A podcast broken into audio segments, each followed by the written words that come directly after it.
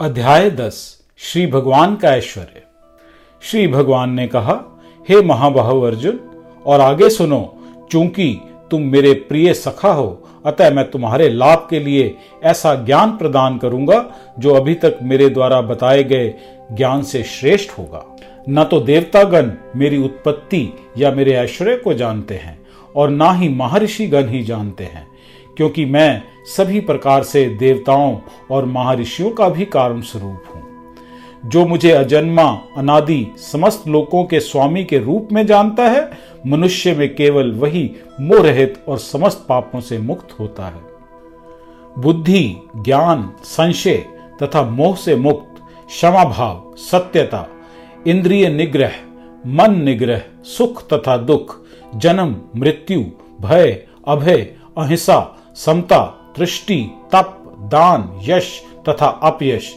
जीवों के ये विविध गुण मेरे ही द्वारा उत्पन्न हैं। सप्तऋषिगण तथा उनसे भी पूर्व चार अन्य महर्षि, अतः सारे मनु सब मेरे से ही उत्पन्न हैं और विभिन्न लोकों में निवास करने वाले सारे जीव उनसे अवतरित होते हैं। जो मेरे इस ऐश्वर्य तथा योग से पूर्णतया आश्वस्त है वह मेरी अनन्य भक्ति में तत्पर होता है। इसमें तनिक भी संदेह नहीं है। मैं समस्त आध्यात्मिक तथा भौतिक जगतों का कारण हूँ। प्रत्येक वस्तु मुझसे ही उद्भूत है। जो बुद्धिमान ये भली भांति जानते हैं, वे मेरी प्रेमा भक्ति में लगते हैं तथा हृदय से पूरी तरह मेरी पूजा में तत्पर होते हैं। मेरे शुद्ध भक्तों के विचार मुझमें वास करते हैं। उनके जीवन मेरी सेवा में अर्पित रहते हैं। और वे एक दूसरे को ज्ञान प्रदान करते तथा मेरे विषय में बातें करते हुए परम संतोष तथा आनंद का अनुभव करते हैं। जो प्रेम पूर्वक मेरी सेवा करने में निरंतर लगे रहते हैं, उन्हें मैं ज्ञान प्रदान करता हूँ, जिसके द्वारा वे मुझ तक पहुँच सकते हैं। मैं उन पर विशेष कृपा करने के हेतु उनके हृदयों में वास करते हुए ज्ञान के प्रकाशमान दीपक के द्वारा अज्ञान जन्य अंधेरे को दूर करता हूँ। अर्जुन ने कहा, आप परम भगवान, परम धाम, परम पवित्र, परम सत्य है। आप नित्य, दिव्य, आदि पुरुष, अजन्मा तथा महानतम है।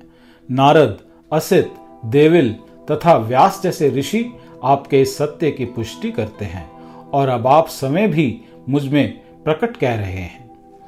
हे कृष्णा, आपने मुझसे जो कुछ कहा है उसे मैं पूर्णतया सत्य मानता हूँ। हे प्रभु, ना तो देवतागण, ना असुरगण ही आपके स्वरूप को समझ सकते हैं।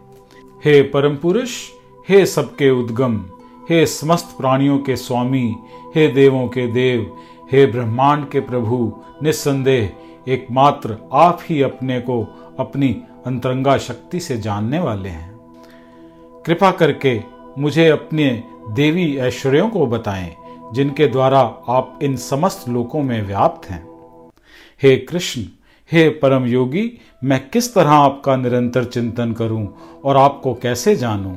हे भगवान, आपका स्मरण किन किन रूपों में किया जाए? हे जनार्दन, आप पुनः विस्तार से अपने ऐश्वर्य तथा योग शक्ति का वर्णन करें। मैं आपके विषय में सुनकर कभी तृप्त नहीं होता हूँ, क्योंकि जितना ही आपके विषय में सुनता हूँ उतना ही आपके शब्द अमृत को चखना चाहता हूँ।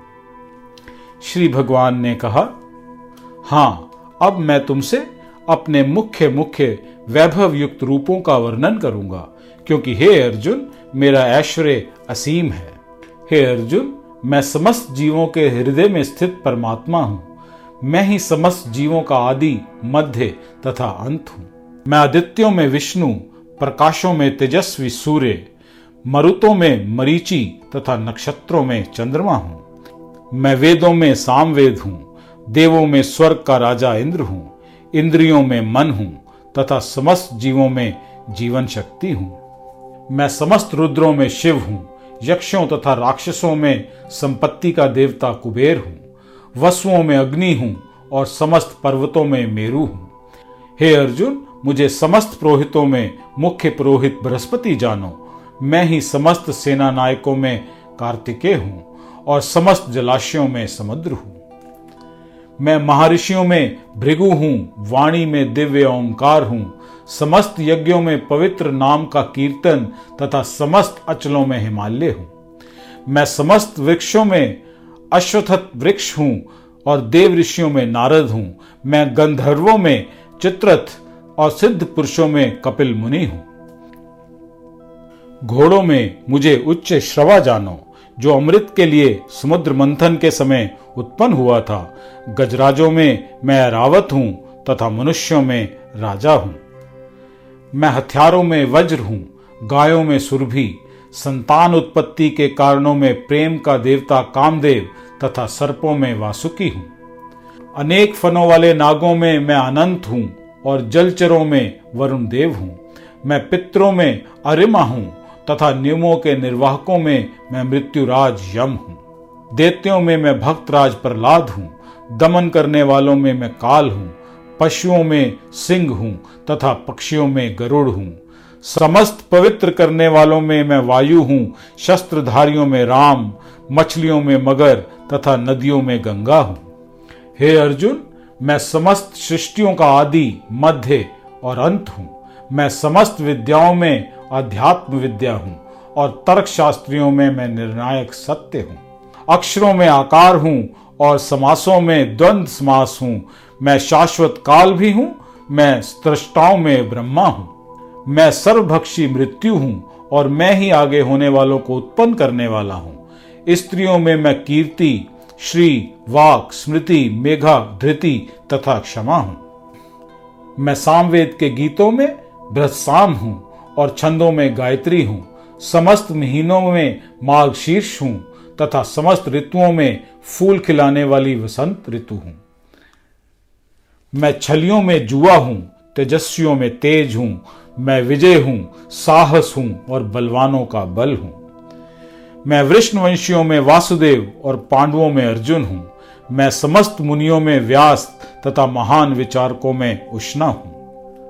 अराजकता को दमन करने वाले समस्त साधनों में से मैं दंड हूँ, और जो विजय के आकांक्षी हैं, उनकी मैं नीति हूँ।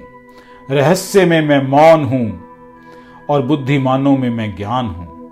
यही नहीं, अर्जुन, मैं समस्त सृष्टि का जनक बीज हूँ।